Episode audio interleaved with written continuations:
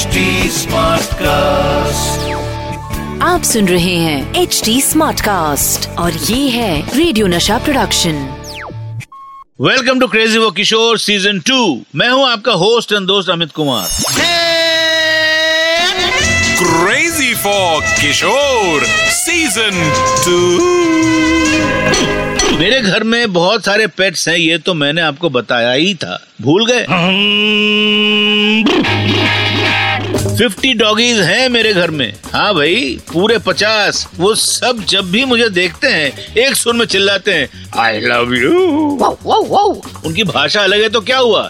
Feelings तो बिल्कुल वही होती है ना। बिल्कुल वैसे ही जैसे किसी गाने की ट्यून। हाँ भाई, गाने की ट्यून सेम हो तो भाषा कोई भी हो, गाना पहचाना मुश्किल नहीं होता। बाबा के ऐसे ही बंगाली गानों की बात करेंगे, जिनके ट्यून में बाबा के कुछ हिंदी गाने भी हैं। और आपको पता है, ये सारे गाने राजेश खन्ना की फ़िल्मों की है। और ये गाने हिंदी में राजेश खन्ना पर ही फिल्माए गए हैं। ऐसा ही एक गाना था शक्ति सामंत की फ़िल्म कटी पतंग का, ये शाम मस्तानी। इस गाने का बंगाली वर्जन है आकाश कैनोडा के। आकाश কেন ডাকে মন ছুটি যায় ময়ূর পঙ্কি হয়ে যায় ভেসে যায় बंगाली वर्जन लिखा था गौरी प्रसन्न मजुमदार ने और हिंदी वर्जन आनंद बख्शी साहब ने लिखा और दोनों वर्जन आर डी बर्मन का म्यूज़िक है। बाबा का बंगाली वर्जन सुनने के बाद शक्तिदा ने इसे अपनी फ़िल्म में लिया। इस टाइम बाबा अपने सिंगिंग कैरियर से इंडस्ट्री में वापसी कर रहे थे। इन गानों में खास बात यह भी है कि ये सारे गाने राजेश खन्ना जी पर फिल्माए गए। ऐसा एक गाना था 1972 में आई फ़िल्म अमर प्रेम का। ये क्या हुआ? इस गाने का बंगाली वर्जन बना था 1970 में आई बंगाली फ़िल्म राजकुमारी के लिए। और वो गाना था কি হলো? কেন হলো? কবে হলো? জানি না।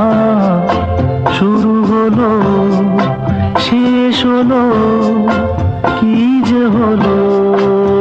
জানি না তো। ये सारी ट्यून थी आर डी बर्मन की और सारे हिंदी गाने फिल्माए गए काका यानी राजेश खन्ना साहब पर इसी कड़ी में एक गाना और याद आ गया फिल्म मेरे जीवन साथी का गाना चला जाता हूँ किसी की धुन में ये गाना बंगाली में है চলেছি একা কোন জানায় খুঁজেছি তারে যে অচেনা दोनों गानों में योडलिंग भी एक सी है और धुन भी, लेकिन फिर भी बंगाली वर्जन मुझे ज़्यादा अच्छा लगता है। बंगाली गाने में आप बाबा के एक और गाने, भली भली सी एक सूरत, भला गायना की धुन भी सुन सकते हैं। तो इतनी बातों के बाद मैं तो चला हूँ अपने घर को।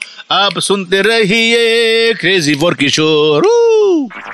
आप सुन रहे हैं एच डी स्मार्ट कास्ट और ये था रेडियो नशा प्रोडक्शन एच स्मार्ट Smartcast.